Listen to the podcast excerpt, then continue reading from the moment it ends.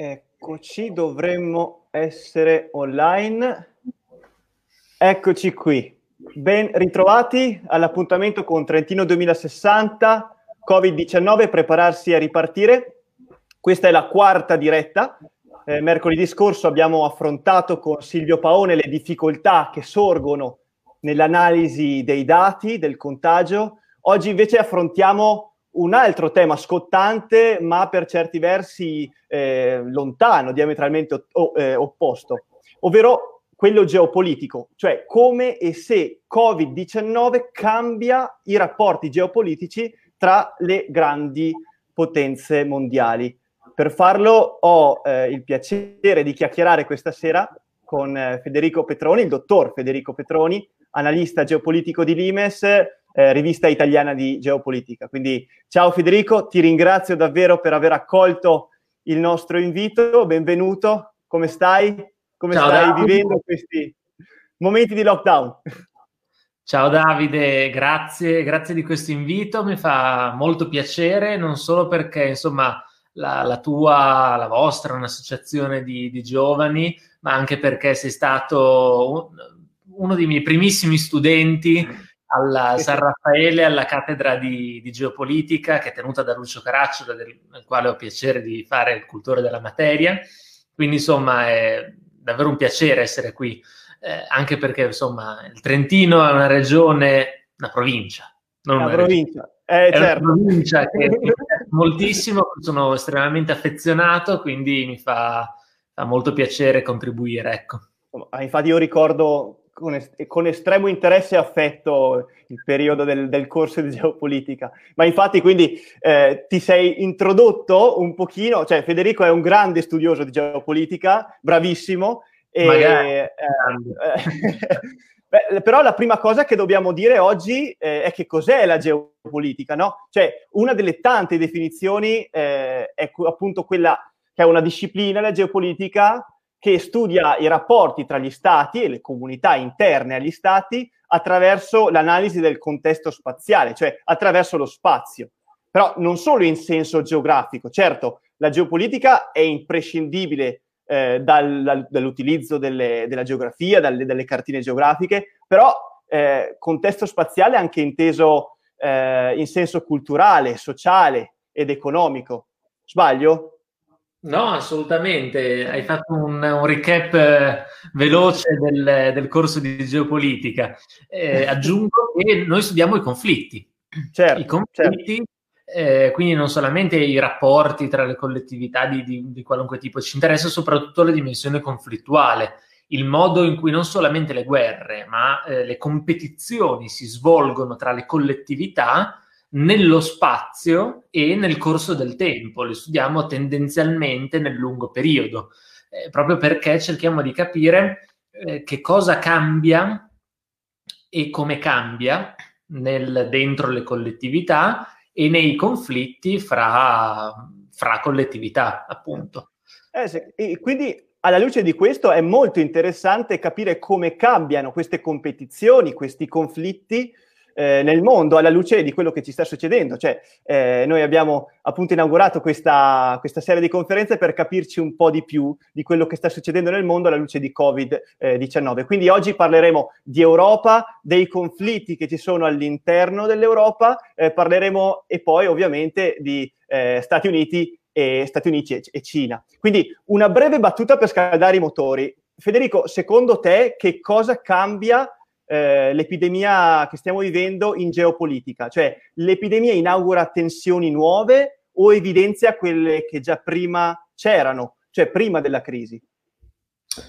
Allora, cambia sicuramente molto, però non rivoluziona. Eh, noi all'Imes abbiamo appena fatto uscire un numero proprio tutto dedicato al, al, mondo, l'abbiamo chiamato virato, al mondo del virus, uh-huh. eh, per analizzare l'impatto di questo virus sulla, eh, sulla, geopolitica mondiale e ci siamo resi conto che eh, non ha inventato niente questo virus.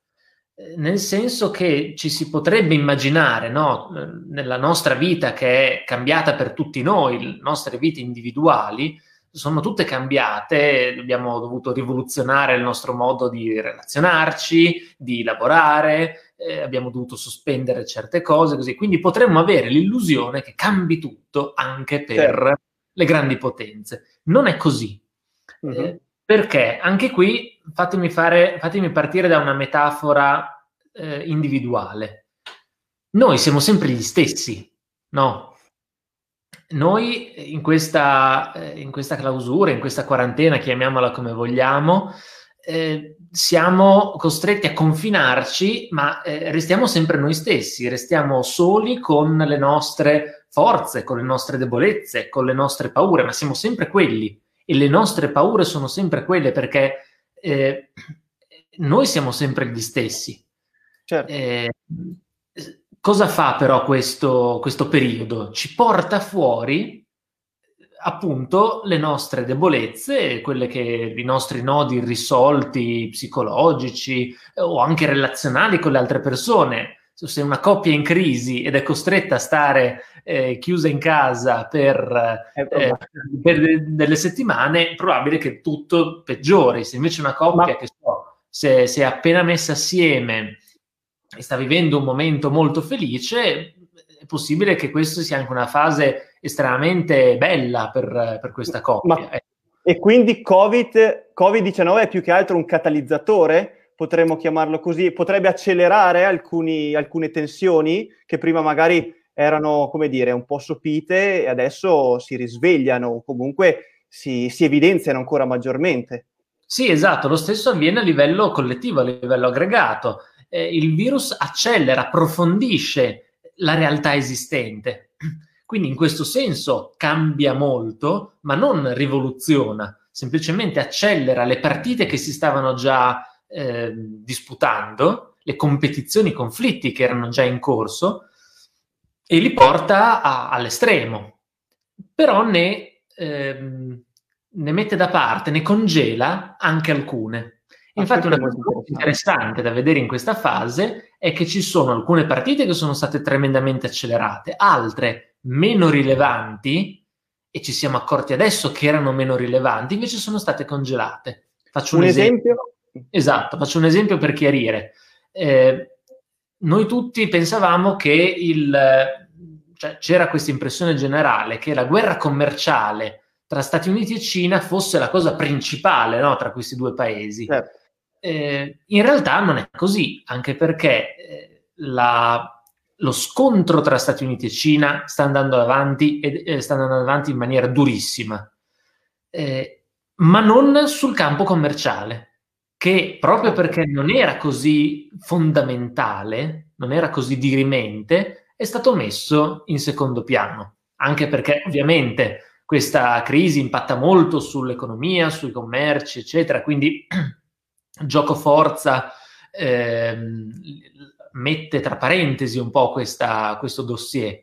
Eh, però il fatto che appunto sia messo tra parentesi fa capire che non era il fronte principale della disfida, che resta comunque militare, tecnologico, eh, anche semplicemente propagandistico e, certo. e politico. Ecco. Avremo modo, certo, avremo modo di parlarne poi quando parleremo magari della partita degli aiuti. E eh, in Europa, secondo te, eh, ci sono congelate alcune divisioni, alcuni conflitti, o comunque eh, altri invece si sono un po' esacerbati?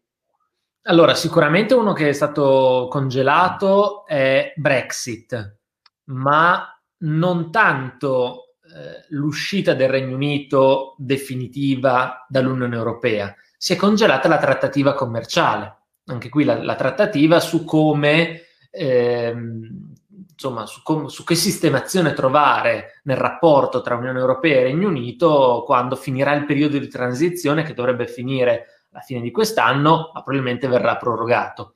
Eh, però non è che ha sospeso l'uscita del Regno Unito eh, che è già avvenuta mm-hmm. e soprattutto non ha sospeso un po' il conflitto neanche troppo latente tra Londra e le periferie, Scozia, Galles, Irlanda del Nord. Anzi, quello paradossalmente, ma non troppo, potrebbe mm-hmm. essere accelerato.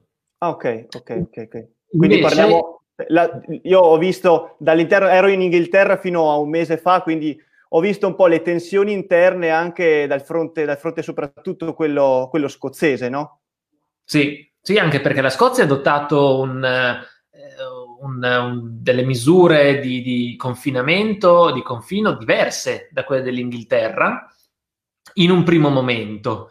Eh, L'Inghilterra voleva restare molto più aperta rispetto certo. a quanto invece eh, il famoso discorso di, di Johnson, no? perderete i vostri cari, l'immunità di gregge, poi ha ripiegato di fatto.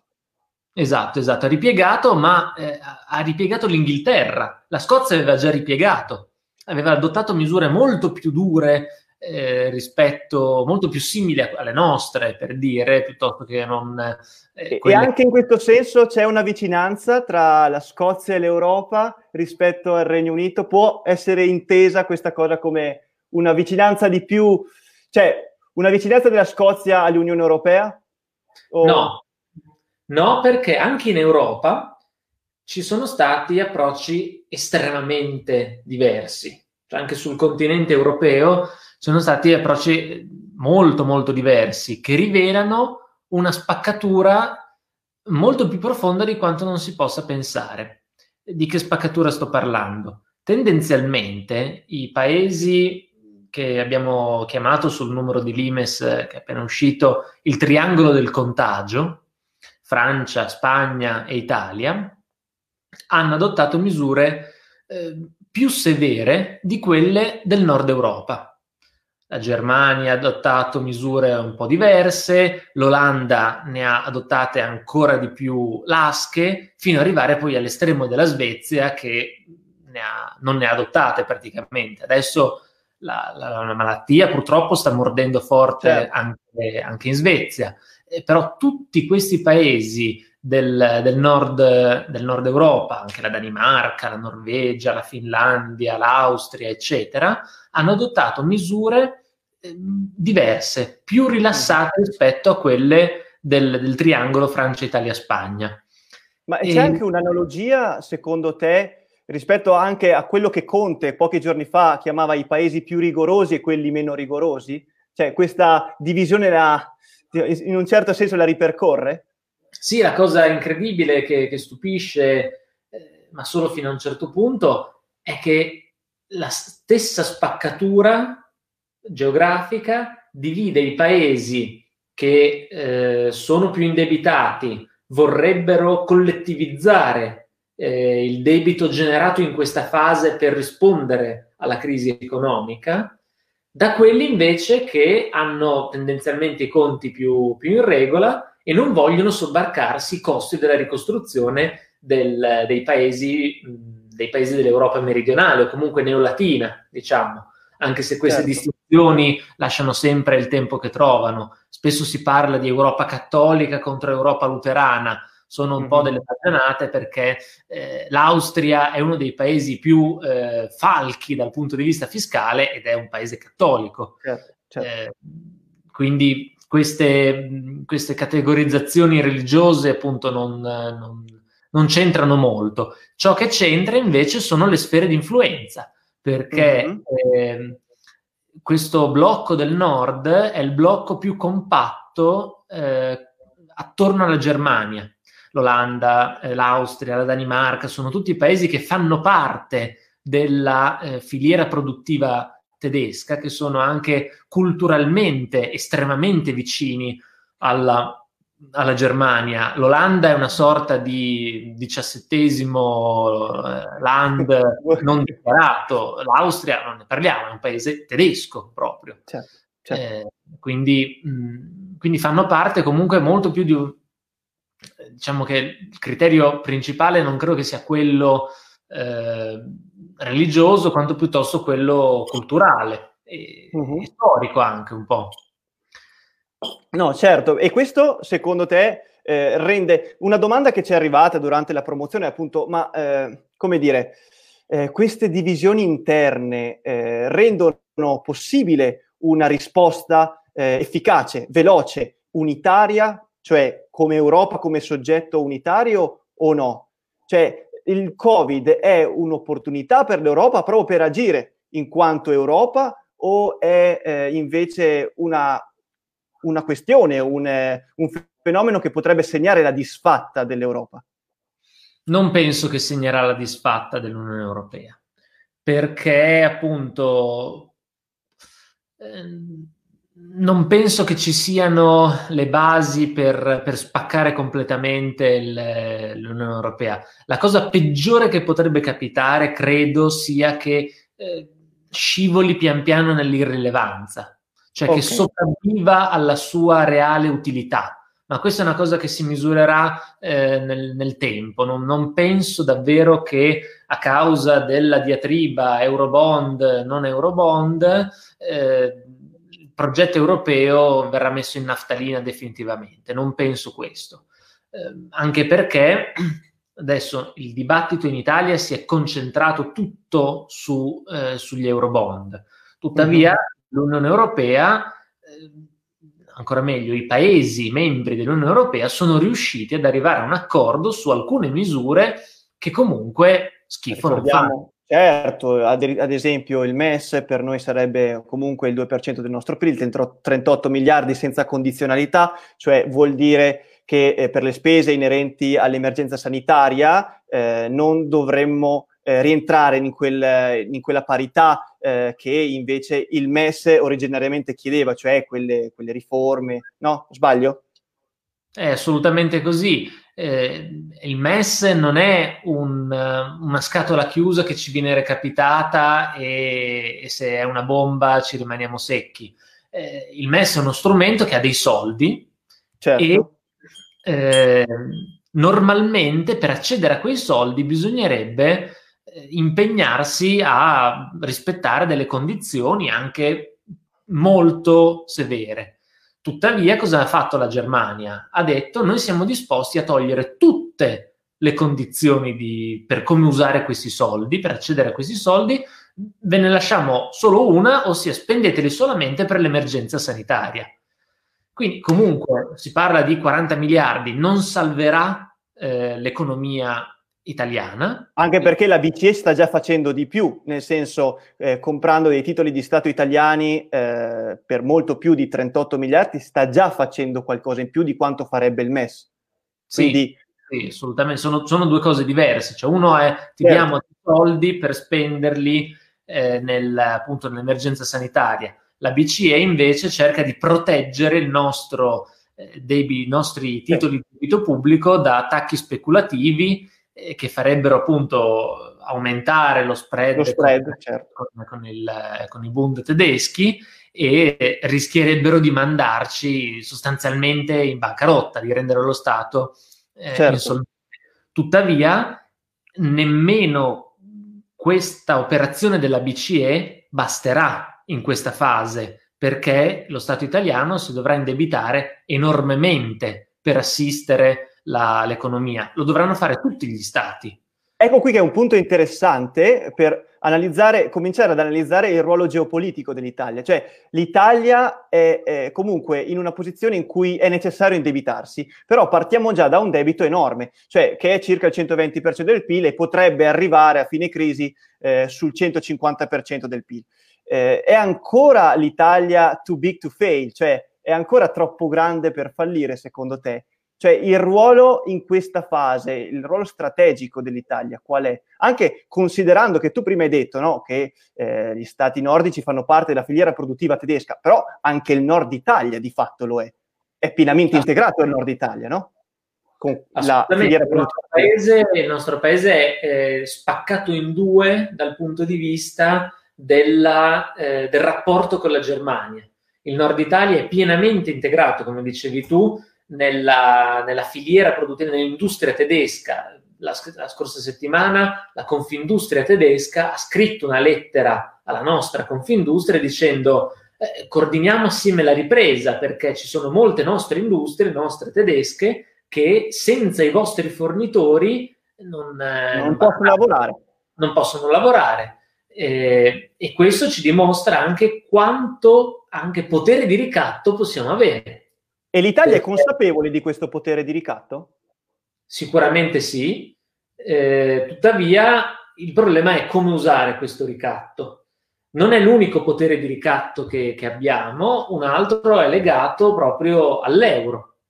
Eh, l'euro e l'industria sono i due pilastri della eh, prosperità tedesca. Eh, I tedeschi si reggono, eh, non si reggono, ma prosperano grazie al fatto di essere l'industria centrale di un sistema internazionale che ha appunto tanti eh, paesi fornitori eh, e eh, che hanno la stessa moneta e quindi il mercato comune del, dell'Unione Europea e, eh, e, la valuta comune, l'euro, rendono eh, più agevoli questi rapporti commerciali da cui la Germania trae metà della sua ricchezza. Eh, il mm. paese al mondo che ha la, la più ampia proporzione di, eh, di, export sul PIL, ovviamente paesi di un, certo, di un certo peso. Appunto il 50% della sua ricchezza deriva dalle esportazioni capite bene che appunto ha bisogno di avere un'area commerciale compatta, coesa attorno a sé. L'Italia in questo svolge un ruolo enorme eh, e quindi sia minacciando di far fallire l'euro eh, attraverso il fallimento del facendo bancarotta, se noi facciamo bancarotta crolla anche la, la, l'architettura eh, del, dell'euro, sia minacciando appunto eh, di eh, di, di, di, non far ripartire la, l'industria tedesca o quantomeno di slacciare i rapporti, eh, ecco che in questo modo abbiamo un potere di ricatto piuttosto ampio da sfruttare in questo negoziato per, con, con il resto dei paesi europei, ma soprattutto con, con la Germania e con i suoi satelliti, per ottenere non tanto gli eurobond, ossia tutti i paesi eh, sostengono il debito che si genera in questa fase. Eh, a noi servono dei soldi, eh, che questi arrivino attraverso il MES con bassissime condizioni, che questi soldi arrivino attraverso il bilancio europeo aumentato, come sta proponendo la Francia, o che questi soldi arrivino attraverso eh, gli eurobond, cambia poco. Non bisogna eh, stare troppo attaccati a una e una soltanto opzione, demonizzando eh, le altre. Perché certo che ad esempio il MES però ha, come dire, eh, una certa cassa di risonanza politica eh, e non è ben visto il MES in Italia tendenzialmente, anche se potrebbe essere, e lo, lo si è, secondo me, lo si è manifestato attraverso questo eh, abbandono delle, delle, condizionalità, potrebbe essere effi- efficace, no? Però in Italia è, è visto in maniera, è demonizzato il MES, no? Sì, provo a farvi un, un, uh, un paragone. Il MES è un forziere. Tutto qua. Eh, è chiuso da un lucchetto. Questo lucchetto, per sbloccarlo, devi prendere un impegno. Devi dire, eh, ah, ok, voi mi fate aprire questo forziere, io in cambio vi do questo. Vi do, eh, che so, eh, prendo degli impegni, ecco. Eh, il problema non è il forziere, il problema sono le condizioni per accedere a quel forziere. Quindi, eh, se quel forziere chiamato eh, MES eh, non, non, gli metti più delle condizioni, ma gli dici semplicemente spendili per far ripartire eh, l'economia, per creare occupazione, per eh, nazionalizzare un'azienda che rischierebbe di essere portata via, che so, dai cinesi, dagli americani non vedo quale sia, non vedo quale sia il problema. Il problema sono appunto le condizioni, condizioni. che però sono negoziabili. I soldi dentro sono quelli e non sono un problema.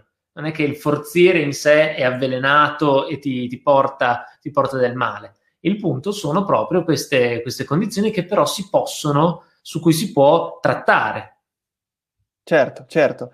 E, e quindi, cioè, anche l'Italia in questo contesto eh, come dire, si sente un po' lasciata sola dall'Europa e, come dire, e poi l'Europa, io leggo eh, qui un titolo di Repubblica di ieri, no? Eh, la, la von der Leyen, ad esempio, ieri ha detto l'Unione Europea deve scusarsi con l'Italia, ora l'Europa c'è.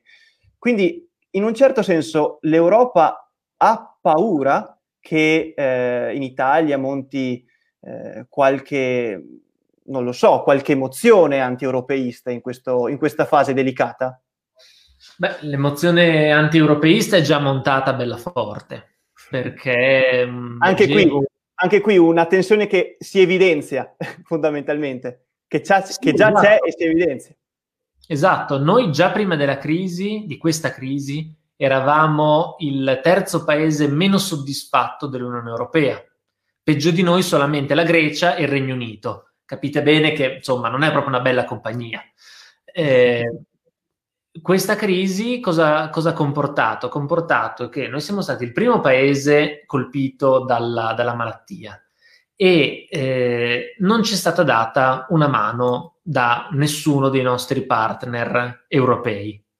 Mm-hmm. perché eh, all'apice, allo scoppio della crisi, tutti hanno pensato a, eh, a se stessi, a eh, mettere dei limiti alle esportazioni di, di mascherine, eh, a chiudere i confini. Quindi noi ci siamo trovati che stavamo riportando delle, delle partite di, di, mascherine dalla Romania e queste erano bloccate al confine che non potevano entrare in Italia ed erano regolarmente acquistate, eccetera.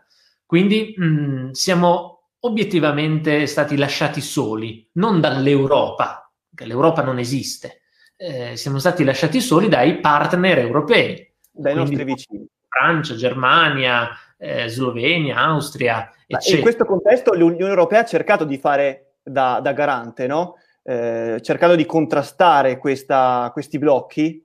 Inizialmente, o... inizialmente, ha avuto una, una, reazione molto molto blanda, troppo blanda. Ok, okay troppo blanda. Sicuramente hanno, hanno sbagliato e anche in questo senso appunto la von der Leyen chiede scusa perché è stata troppo lassista eh, all'inizio, mancata leadership in quel, certo in quel momento. Non aiuta il fatto che questa signora sia eh, un ex ministro della difesa tedesco, che già non è una posizione, una carica particolarmente ambita, e in più è stata accompagnata alla porta perché insomma pare non aver fatto un lavoro eccellente quindi sicuramente non è una figura di, di grandissimo dal grandissimo carisma ecco mm-hmm. eh, però appunto in Italia eh, non è la prima volta che percepiamo di rimanere soli con le nostre magagne ad affrontare problemi che, insomma, sarebbe meglio gestire assieme,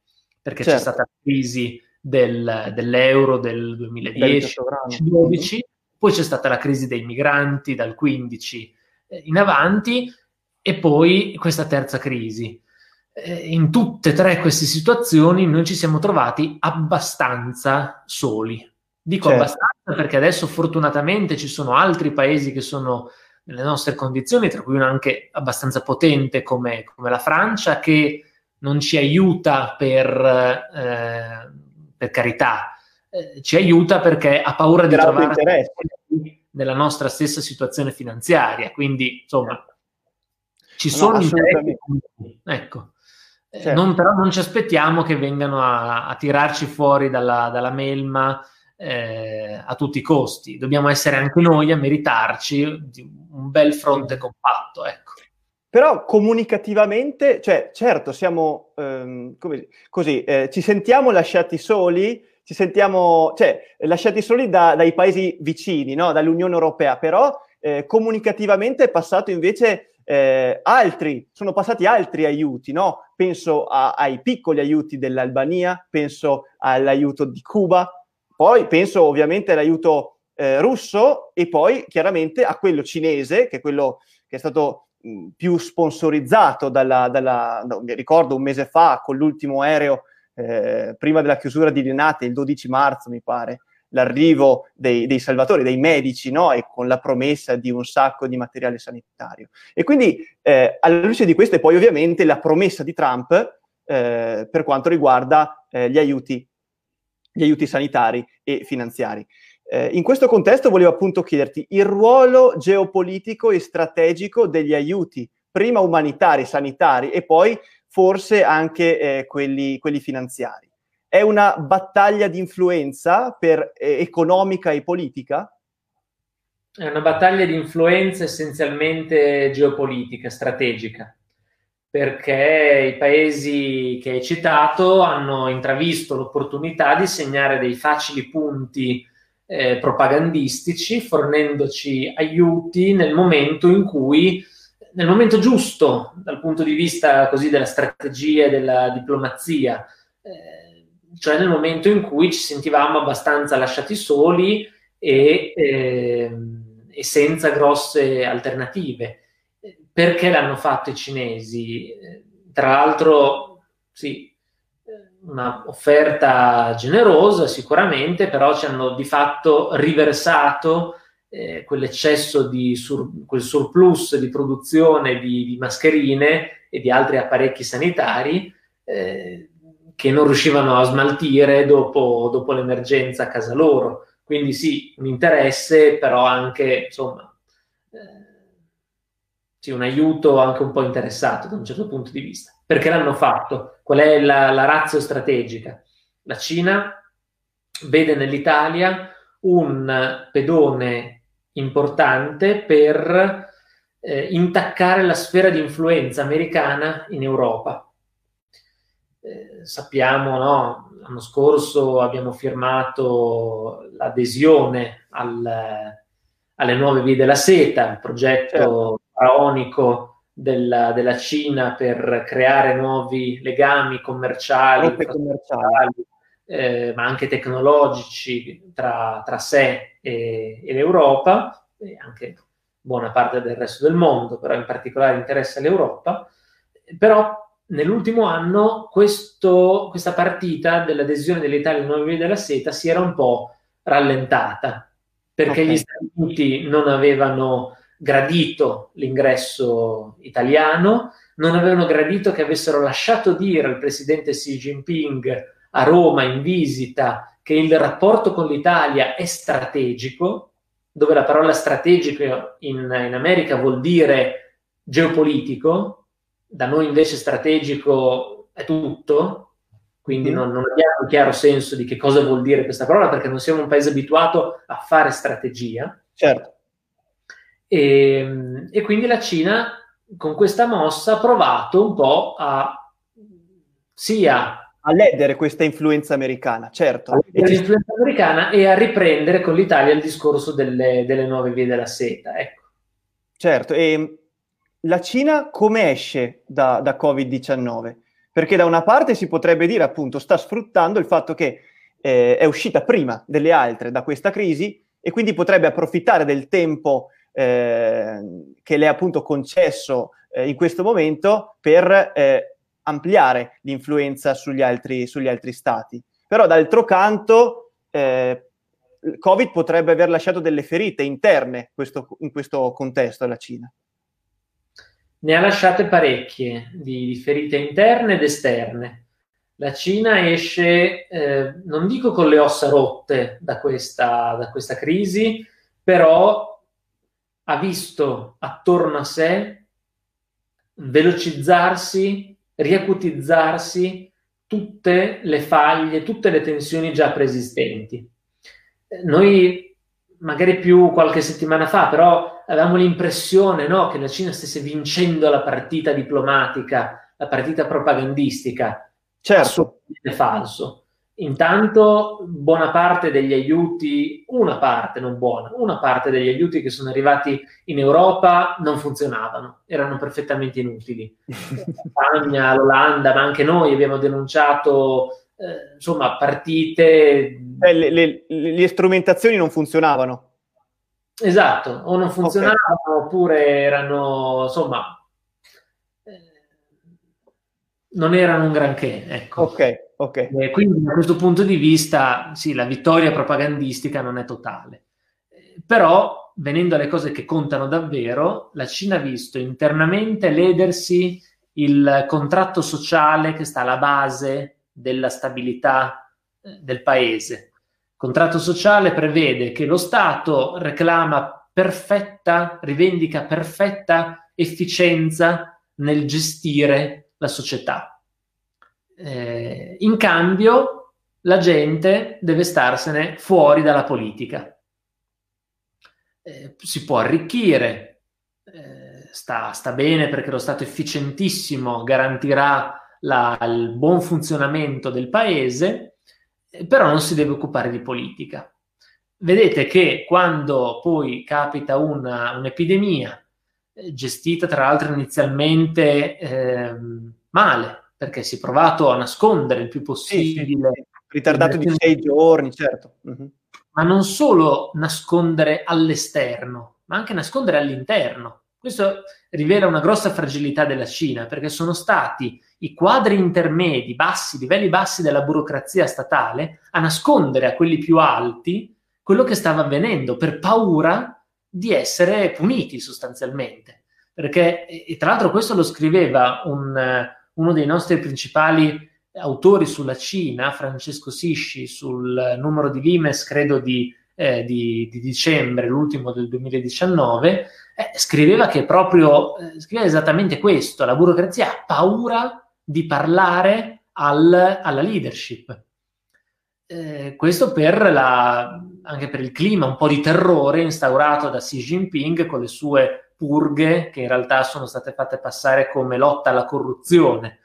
Eh, questo ha generato appunto un, un, clima di terrore che ha impedito una reazione veloce del, del potere cinese a questa, a questa, epidemia. È chiaro che questo uh, scoccia molto al, ai cinesi che infatti hanno fatto sentire una forte opposizione alla gestione del, del, del potere. E tra l'altro nel numero di Limes che è uscito adesso troverete la cosa che a me ha stupito di più dei, degli articoli sulla Cina, scritti da, da, autori cinesi, è che si sentono perfettamente legittimati a bastonare duramente il, il regime per come ha gestito questa, questa faccenda. Quindi internamente c'è una fase di grossa tensione, non solo sociale e politica, ma anche propriamente geopolitica. E Xi Jinping come reagisce a questo? Eh, ma stanno reagendo in maniera anche, mh, mm, in maniera anche abbastanza intelligente, nel senso che cominciano ad ammettere errori, non cercano di negare tutto il possibile, ma cercano anche di far buon viso a cattivo gioco e poi cercano di scaricare sull'esterno le, eh, le attenzioni. Eh, quindi cercano di eh, appunto con la diplomazia degli aiuti di passare all'offensiva dal punto di vista della propaganda Altro fronte su cui passano all'offensiva propagandistica è quello delle accuse agli Stati Uniti, eh, che vengono appunto addirittura è stato fatto dire a un diplomatico, a un portavoce del Ministero degli Esteri cinese, eh, che gli Stati Uniti avrebbero potuto avere un ruolo nel, nello scoppio di questa epidemia perché guarda caso No, probabilmente l'avrete sentita la, questa teoria complottista, ci sono stati i giochi olimpici militari a Wuhan a novembre, sono venuti 300 truppe, 300 soldati americani, chissà mai che non possano aver avuto un ruolo loro nello scoppio del, del, del, dell'epidemia. Ecco, d'altro canto, certo, e d'altro canto gli americani, no, eh, fino a ieri c'era una notizia, mi pare, su Open, che appunto i servizi segreti eh, americani stessero indagando su una presunta, ciò che la scienza invece ha, eh, ha negato, una presunta, eh, un presunto errore, cioè il virus sarebbe eh, uscito dal laboratorio, cosa che poi hanno smentito gli stessi americani. Però c'è questa, dopo lo stesso Trump no, eh, ha ha tolto i fondi all'OMS proprio perché l'OMS sarebbe in combutta con la Cina. Quindi c'è, c'è una, una, sorta, ecco, la, la, guerra commerciale si è spostata in questo... quello sicuro, quello anche perché eh, gli Stati Uniti, anzi l'amministrazione Trump, cerca anch'essa di distogliere l'attenzione da sé e dalla sua pessima gestione della prima fase del, dell'epidemia in patria e quindi cerca di addossare tutta la colpa alla Cina, al laboratorio di Wuhan, a, all'OMS che sarebbe stata compiacente nei confronti eh, della Cina, tutte cose, cioè questa, questa accusa è, relativa all'OMS, è, è, fondata, nel senso che anch'io all'inizio della, di questa epidemia ero abbastanza stupito da come i vertici dell'Organizzazione Mondiale della Sanità lodassero la Cina, poi non avevo elementi per, poi però si è visto che in effetti qualcosa è andato storto dal loro punto di vista, sicuramente. Certo. Dicevo che la Cina eh, vede anche delle partite geopolitiche approfondite e peggiorate dal suo punto di vista. Una di queste è Hong Kong, dove le proteste si sono ovviamente disperse e nessuno scende più in strada a manifestare contro, eh, contro Pechino. Eh, però eh, Hong Kong, il, anche il governo di Hong Kong, che è filo eh, pechinese, diciamo, eh, ha adottato misure che stanno allontanando il po- cosiddetto porto profumato dalla Cina mm. continentale. Quindi potrebbe ampliarsi ulteriormente quella spaccatura. Certo, Un'altra certo. spaccatura che si sta ampliando è quella con Taiwan. Mm-hmm. Eh, la Cina ha detto che vorrebbe riprenderlo con mezzi pacifici entro il 2049 Bene, eh, è assolut- quasi impossibile che ciò avvenga, anzi, io credo proprio che sia impossibile che ciò avvenga eh, con mezzi pacifici. Ci potrebbe essere un conflitto, questo, certo. questo è scontato.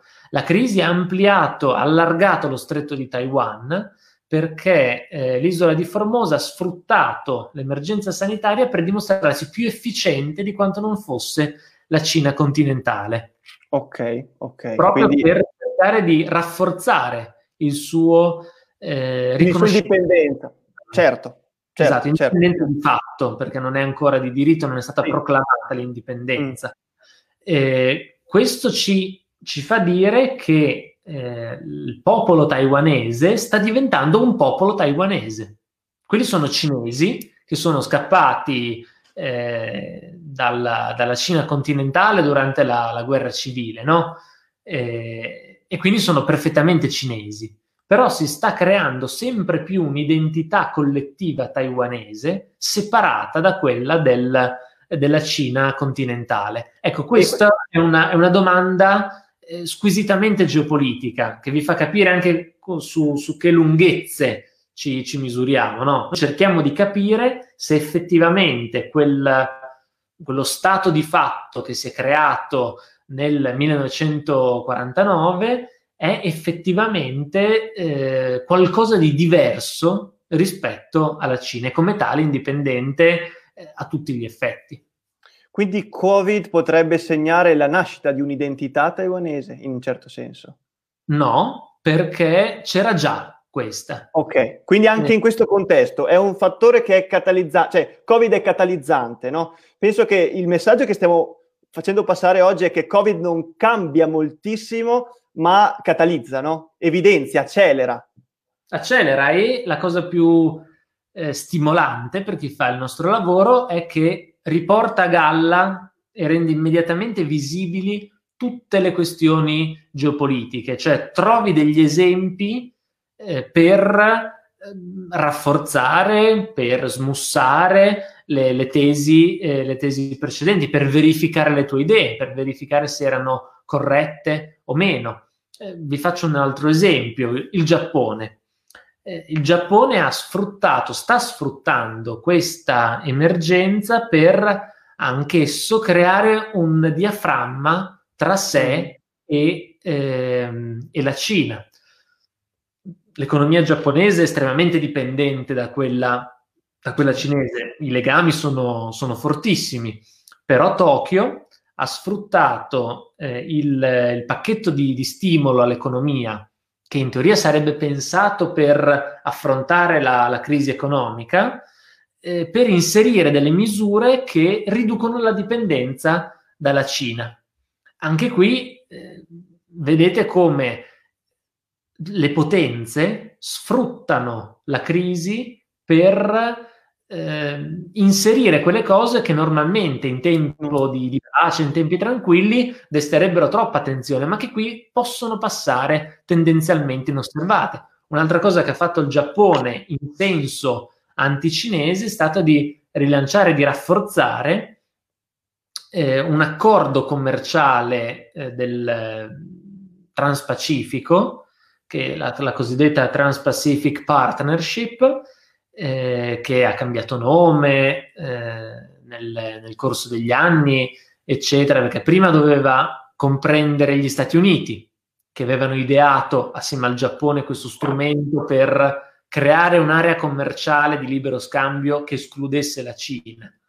E poi, con l'avvento di Trump, gli Stati Uniti si sono eh, ritirati, il Giappone l'ha mantenuta in vita e durante questa crisi non ha sospeso le sue attività, ma anzi ha continuato a perseguire quelle eh, iniziative che, mh, mm, che, rispondono ai suoi imperativi strategici, tendenzialmente. Certo. Sfruttando l'evento emergenziale, certo. Sì.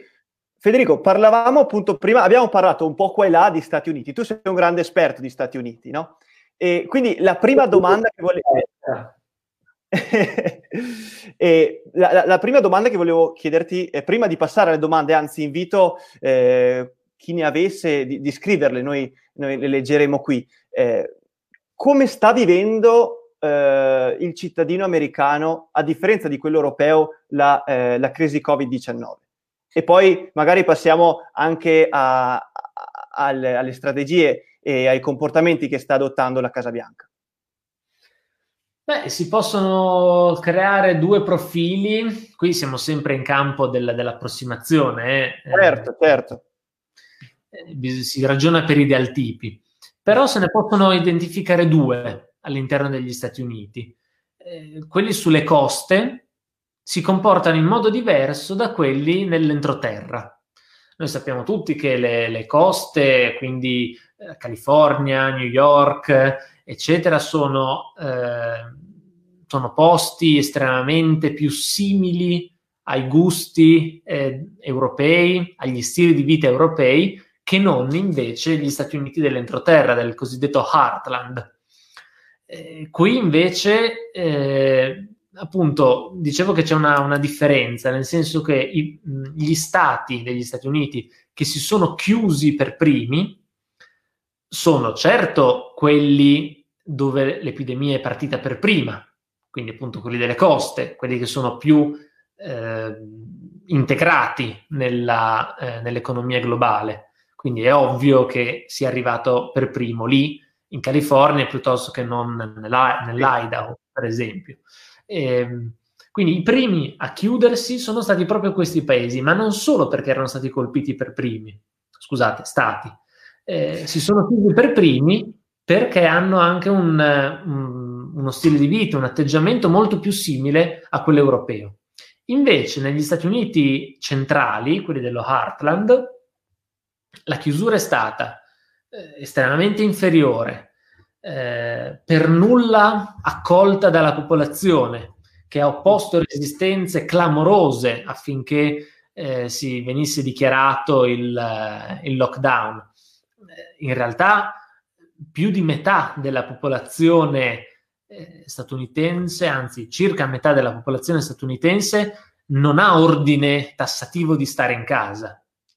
Eh, tutte, tutta concentrata ovviamente. Mi, mi, mi pare di aver letto anche ieri che nel Michigan ci sono state alcune, alcune rivolte proprio per queste misure draconiane imposte che le, eh, la popolazione non ha accettato fondamentalmente. Sì, sì, bravissimo, hai, hai, hai, notato una cosa fondamentale, uno dei pochissimi paesi in cui c'è una protesta contro eh, lo stay at, eh, stay at, home order, così lo chiamano gli americani, eh, sono proprio gli Stati Uniti, in Michigan, ma anche in altri, eh, in altri stati, nello Utah. Eh, ci sono state queste proteste proprio per, perché la gente, anche solo dopo neanche due settimane, già voleva tornare, voleva tornare fuori. Vi rendete conto della differenza antropologica enorme che c'è con, eh, con il continente europeo? E con l'Italia in particolare, cioè noi siamo da 45 giorni in casa e tendenzialmente non, non, ci lamentiamo troppo, sì, ci lamentiamo col vicino così, ma in Michigan sono scesi in, in strada con le macchine per dire basta, basta e hanno costretto i governatori di questi stati a dire sì, sì, eh, lo rimuoviamo tra, tra pochissimo. Eh, questo al di là del folklore, al di là delle battute, ci insegna anche qualcosa di, di, di molto importante sul, sugli Stati Uniti. Un, uh, un, una popolazione che, per quanto appunto abbiamo visto molto diversa al suo interno, però fatica ad accettare queste imposizioni, fatica a voler sospendere le proprie attività. Uh-huh. Se dal livello individuale lo trasliamo a livello collettivo, a livello eh, strategico, geopolitico, questo ci dice che è una nazione che non è disposta a sospendere la propria traiettoria. Cioè, non è certo. disposta a, eh, di fronte, nemmeno di fronte a una cosa così grave come, come, come la morte, come la, l'epidemia, la malattia, il rischio di far collassare un sistema sanitario che già è estremamente deficitario, eh, no, non accetta, è, è disposta ad accettare molta più sofferenza, molta più ingiustizia di quanto non siamo abituati a, a sopportare noi. Certo. E, questo ci, ci, insegna anche, eh, più che ci insegna, ci conferma che è una nazione molto più abituata alla violenza anche. È Ma infatti, è, è, era notizia anche di, di, di, qualche settimana fa, appunto, che eh, alla luce del coronavirus le persone eh, si armassero una cosa che a me, a me ha, lasciato un po'. Dire.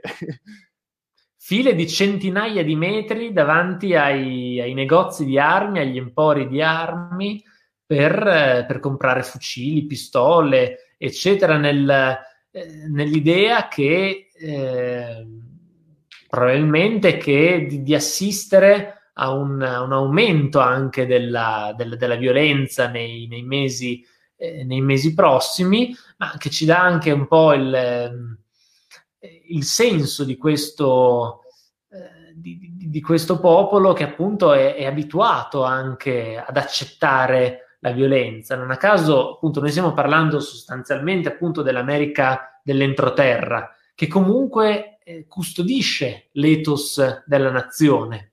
Cioè l'America collettivamente e sulla scena mondiale si comporta in modo molto più simile all'America dell'entroterra piuttosto che non all'America delle coste.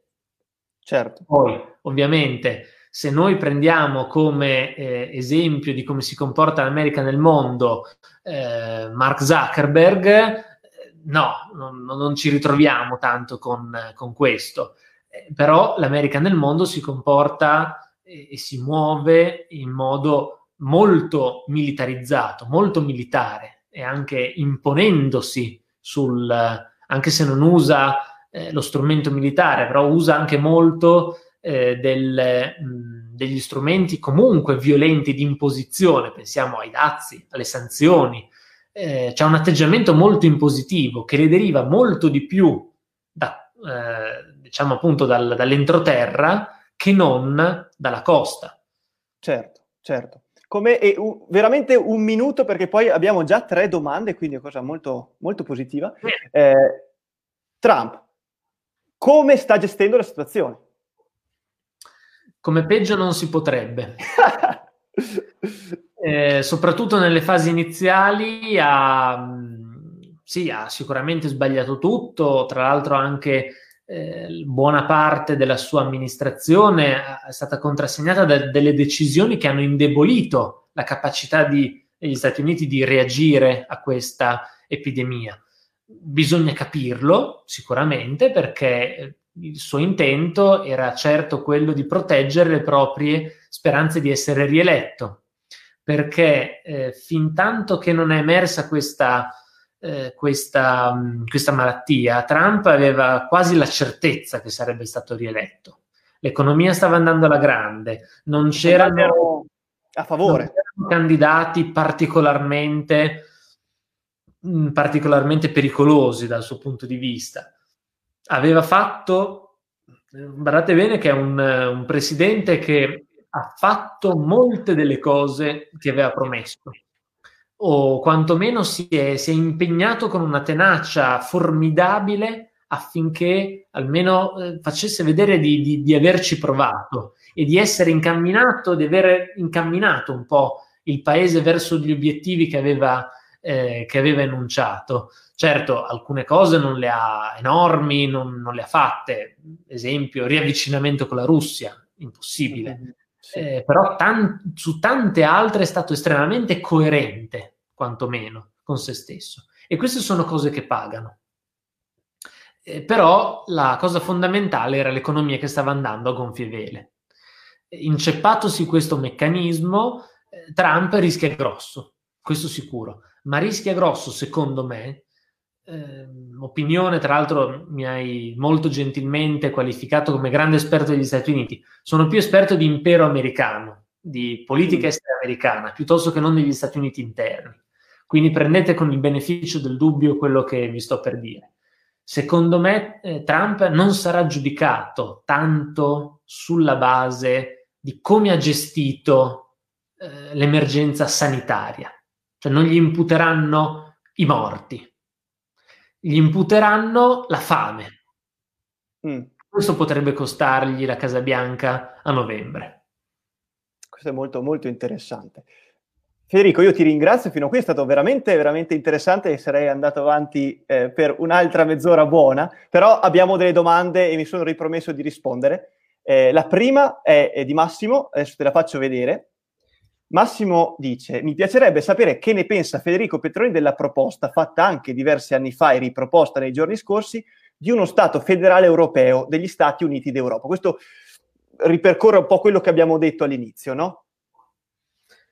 Allora, cosa ne penso io? Penso che sia estremamente difficile che arriveremo agli Stati Uniti d'Europa. Penso che sia materialmente impossibile che eh, si che le nazioni europee, così diverse, così divise, eh, con un fardello così eh, carico di, di, storia, di memoria millenaria, bimillenaria, vogliano eh, sciogliersi in una, vogliano creare una nazione sola. Anche perché la nazione, per essere forgiata, per essere creata, prevede una certa dose di violenza, che non per forza deve essere la guerra, però deve essere um, qualcosa che si impone e cancella quantomeno eh, le, le, nazioni precedenti. Ora, eh, la nazione è un eh, prodotto relativamente recente, però le memorie collettive, una nazione è un, sì, un prodotto tendenzialmente 7-800esco eh, però le collettività hanno memorie che risalgono a molto prima di quando le collettività sono state chiamate nazioni semplicemente. Eh, sicuramente è estremamente europea l'idea che ci possa essere una unità europea. Ci sono stati esempi di, di pensatori, ci sono esempi di pensatori che hanno pensato eh, l'unità europea che risalgono appunto nei, nei secoli e nei millenni. Eh, ciò, ciò, non toglie che questi progetti eh, intellettuali siano stati molto confinati al, lume del singolo piuttosto che non al sentire di, della collettività in quanto tale. No, non mi risulta che ci siano mai stati effettivamente dei movimenti di massa che abbiano voluto creare uno Stato europeo eh. ecco, o un prima impegno parlavi, europeo. Prima parlavi di violenza, eh, serve forse un nemico? Cioè, in maniera descrittiva, eh, non è un'affermazione positiva né negativa. Eh, sì, serve sì, un no. nemico per, un, per avere una, una, unità, cioè per creare un immaginario? Non lo so, io, io penso sempre a, alla, alla, ai turchi eh, che appunto eh, sono stati fermati sul, alle porte d'Europa, no? E lì prevedeva che ci fosse un nemico in un certo senso, no? Sì, o per fare un esempio ancora più recente, l'Unione Sovietica. Quello che oggi noi chiamiamo Unione Europea è nato essenzialmente perché negli anni, fine anni 40, inizio anni 50, gli Stati Uniti promossero attivamente l'integrazione europea per risollevare le, le economie eh, del, dell'area del nostro continente che era sotto il loro controllo, per evitare che Una... la diffusione della povertà eh, e del, del disfacimento degli stati dopo la seconda guerra mondiale favorisse l'avanzata dei sovietici.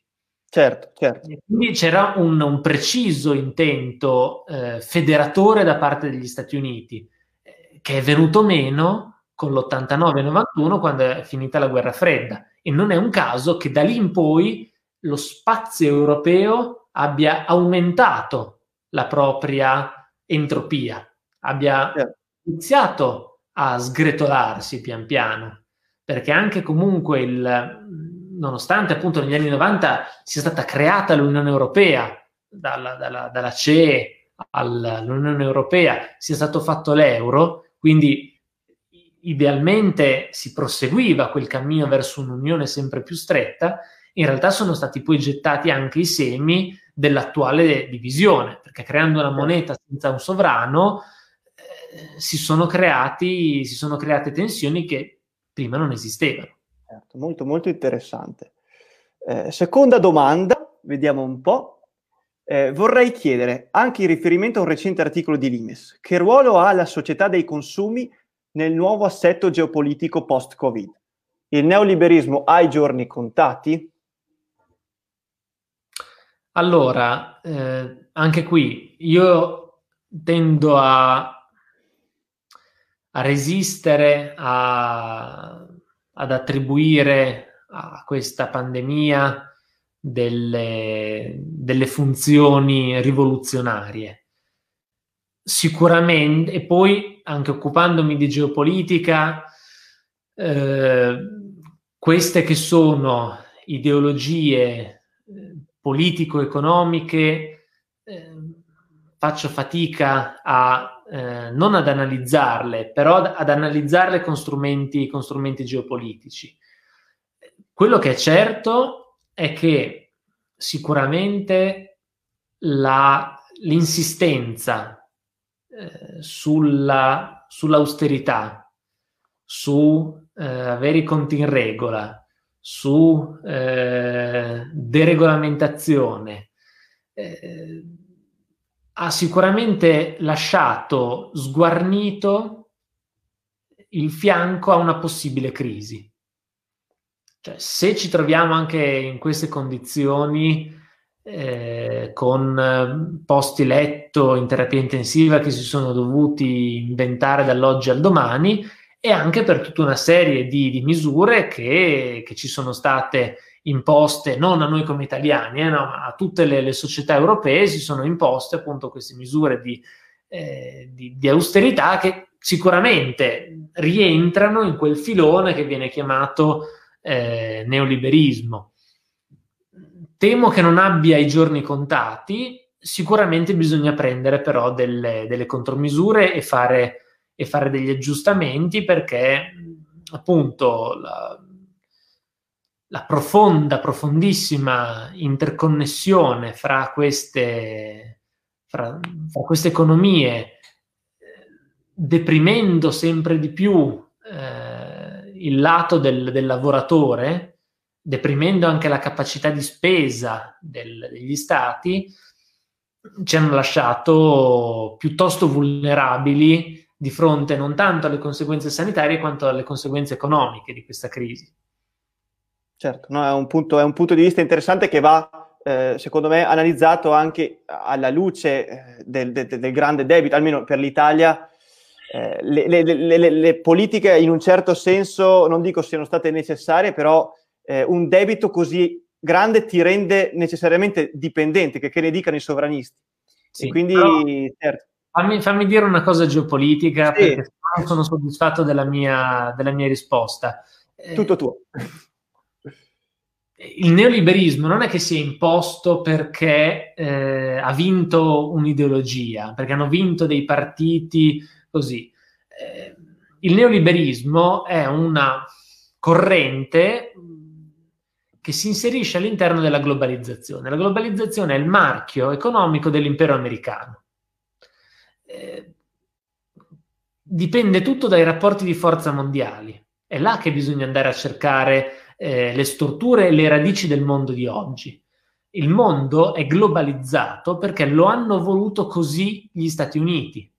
che hanno vinto la seconda guerra mondiale, hanno imposto loro, eh, una loro architettura per gestire il mondo o quella metà di mondo all'indomani della seconda guerra mondiale, il mondo intero dopo la fine della guerra fredda, eh, al resto del mondo. Eh, per dire che il neoliberismo ha i giorni contati, allora dovremmo dire che ce l'ha anche la globalizzazione e che ce l'hanno anche eh, gli Stati Uniti. Tutto questo cadrà nel momento in cui eh, si stravolgeranno i rapporti di forza. I rapporti di forza si stravolgeranno nel tempo e non è detto che, eh, sì, che, che, che si che potremmo assistere a una deglobalizzazione fin tanto che gli Stati Uniti resteranno il numero uno. E gli Stati Uniti resteranno il numero uno fin tanto che saranno in grado di eh, non spingere gli altri rivali in una coalizione antiegemonica contro di loro, fino a spingerli a fare una guerra. Purtroppo è quello che sta in, in nuce avvenendo, perché l'America sta andando contro i suoi rivali tutti assieme contemporaneamente. Un atteggiamento strategico, mh, anzi tattico, un atteggiamento tattico assai poco assennato, eh, che gli Stati Uniti devono stare molto attenti a ricalibrare nel momento eh, appena prima di, mm. di vedere poi un, venersi addosso una coalizione contro, contro di loro. Ecco. Mi rendo conto che è un po' fanta geopolitica, però sono questi, secondo me, i, mh, le determinanti del, del mondo, molto no, più non è... l'ideologia economica imperante al momento, che è sempre no, figlio dei rapporti di forza. Certo, no, ma è interessante questo shift eh, da economia a geopolitica, davvero molto interessante.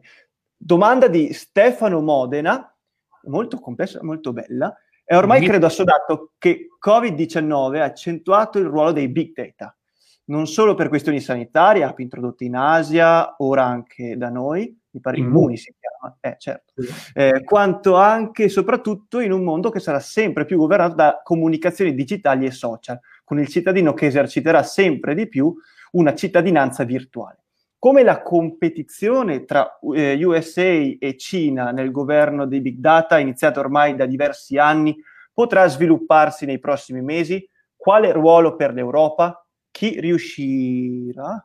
Non la vedo più. E mi dispiace, non la vedo più. Penso che il, il succo si sia, si sia afferrato.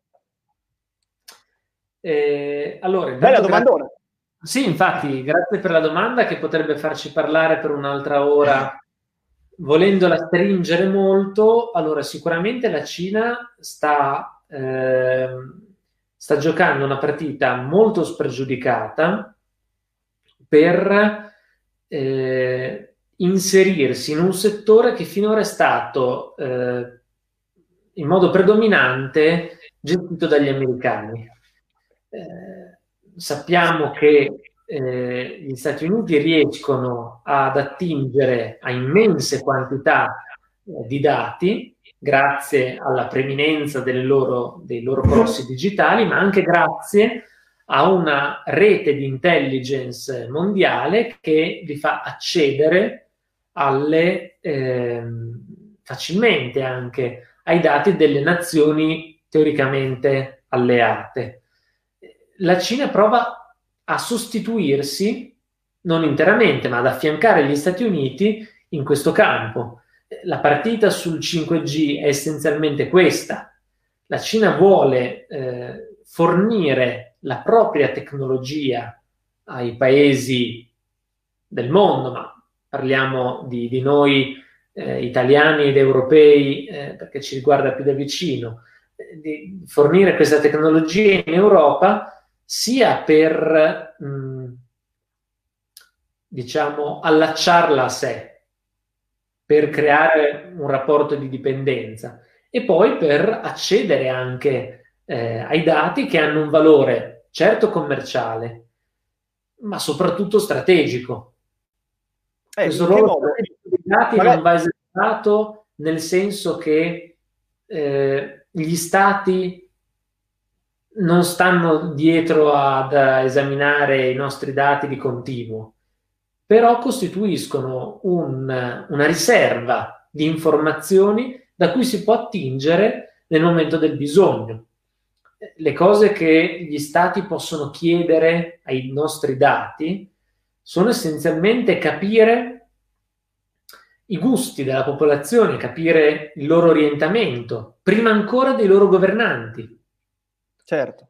Capire che cosa pensano di una determinata opzione politica oppure quanto è eh, popolare un paese piuttosto che, che un altro. Questi sono tutti dati estremamente utili per capire come si muovono le collettività che eh, io sono quasi sicuro gli stati non stanno lì ad esaminare tutto il tempo, però appunto come dicevo nel, eh, nel caso, in, in caso di bisogno sono là disponibili, ce le hai tu e non ce le ha qualcun altro. Come, come la malattia impatterà su tutto questo? Mi sembra evidente che eh, aumenterà la tracciatura di tutti noi. Certo. Non, eh, non la giustifico, affatto, non mi piace neanche particolarmente, però temo che, eh, temo che aumenterà in un modo o nell'altro, eh, sia che scarichiamo Immuni o che non lo scarichiamo, eh, temo che aumenterà. Abbiamo un'altra domanda. Francesca Abriata, Abriata, è possibile che l'asse mondiale a fine pandemia si sposti in Asia? è la fine e fallimento dell'Europa? Quale futuro oscuro, tragico potrebbe abbattersi specialmente in Italia? E allora consigliere a Francesca se, di, di, riguardarsi dall'inizio, quando per, probabilmente è arrivata eh, dopo, però eh, un breve assunto, Federico, di quello che abbiamo detto. Allora, eh, tanto grazie Francesca perché messe così sono proprio delle bellissime provocazioni. Certo. E non penso che appunto questo segni la fine e il fallimento dell'Europa. Io parlo dell'Europa come spazio fisico geografico, non come attore unitario che, che non esiste. Eh, non penso che questo accelererà ulteriormente il declino eh, dei paesi europei rispetto a quelli asiatici. Da un punto di vista geopolitico, non parlo dal punto di vista economico. Non penso proprio. Eh, dal punto di vista geopolitico l'Europa resta ancora un eh, teatro decisivo della competizione tra grandi potenze, perché gli Stati Uniti hanno qui la loro sfera di influenza più importante, sono diventati una superpotenza perché hanno vinto le tre guerre che hanno contraddistinto il Novecento e che hanno avuto l'Europa come teatro principale. Quindi smetteranno di essere impero nella misura in cui perderanno l'Europa. La Cina, viceversa, diventerà grande potenza mondiale solo nella misura in cui sarà riuscita effettivamente a sbarcare in Europa, a rendersi legittimata, accettata in Europa, cosa che ancora non è. E appunto, tra l'altro, il, il virus ha irrigidito quantomeno molte cancellerie europee nei confronti della Cina. Eh, la Russia ancora eh, riconosce di giocarsi i propri destini di grande potenza legittimata in Europa. Tradotto, non è che perché l'Europa non esprime più nessuna grande potenza allora il nostro continente smette di essere rilevante. Siamo rilevanti agli occhi degli altri, costituiamo delle poste in gioco, ambite, degli oggetti del desiderio. Eh, questo, questo, non è da buttare. Questo non è da buttare. Riallacciandosi alla, riallacciandoci alla domanda di Francesca, appunto, l'Italia ancora di più, no? Cioè, ripensandolo anche nel contesto mediterraneo è una nazione ambitissima, cioè ha un ruolo strategico ambitissimo. Sì, noi siamo doppiamente centrali, perché siamo centrali per il progetto europeo, senza di noi questo... Cioè, noi abbiamo il potere di farlo saltare, ecco, E poi siamo centrali nella competizione tra grandi potenze mondiali, perché Stati Uniti, Russia e Cina tutti hanno un forte interesse sull'Italia. Gli Stati Uniti perché sono una potenza, la potenza militare residente, 13.000 soldati, probabilmente anche molti di più, tante basi militari, armi atomiche sul nostro territorio, eh, un territorio utile per irradiarsi in, eh, in mezzo mondo. Poi la Cina, appunto, dicevo, ci vede come eh, attracco utile delle, loro, delle sue nuove vie della seta. I russi, che sono drammaticamente soli al mondo senza amici, eh, vedono nella russofilia italiana, eh. che è un dato strutturale, eh, comunque qualcosa di, di, prezioso, di utile. Ecco che appunto il nostro, il nostro paese eh, è forse inconsciamente però è centrale. E questa centralità, badate bene, non ce l'hanno tanti stati nel mondo. Ed è per questo che dobbiamo sfruttarla. Possiamo sfruttarla ai, per i nostri fini, per i nostri interessi, per stare meglio, per accrescere il nostro benessere, per avere delle, delle contropartite, anche per riscoprire eh, la bellezza di, di, esercitare influenza nel mondo, che comunque eh, l'influenza ce l'abbiamo a livello così di, di, di gusto, di stile di vita, certo. eccetera. Sarebbe bello tradurla anche in termini di, eh, in termini di, di potere, perché certo. comunque possono cose che si possono conseguire traguardi che eh, quantomeno aumentano l'orgoglio del, eh, di un popolo, lo fanno anche solo stare meglio. Federico, ci hai lasciato appunto con questa ultima chiusa un po' di speranza eh, o comunque... Eh, Bravo, un... io chiudo sempre tutto che crolla e sarà canto e stridore di denti, stavolta mi è venuta fuori una, una chiusa. sarà il venerdì 17, cioè proprio a... Di Federico... in fase di pandemia. Siamo andati lunghi, però sono davvero contento di averlo fatto. Scusa se eh, abbiamo rubato eh, fin troppo del tuo tempo, però è stato davvero, davvero interessante e ti ringrazio. Ti ringrazio a nome di tutto il team che lavora dietro le quinte eh, di Trentino 2060. Noi eh, ritorniamo eh, il 21 aprile e intervisteremo il ehm, rettore dell'Università di Trento, parlando un po' dell'e-learning, quindi il rettore Collini sarà il nostro super gradito ospite. Quindi eh, grazie, grazie ancora a Federico, eh, eh, analista geopolitico di Limes, eh, consiglio vivamente i, i, suoi articoli che sono davvero, davvero interessanti. Grazie a te, grazie, grazie a tutti voi, buona serata. Grazie mille, ciao, alla prossima.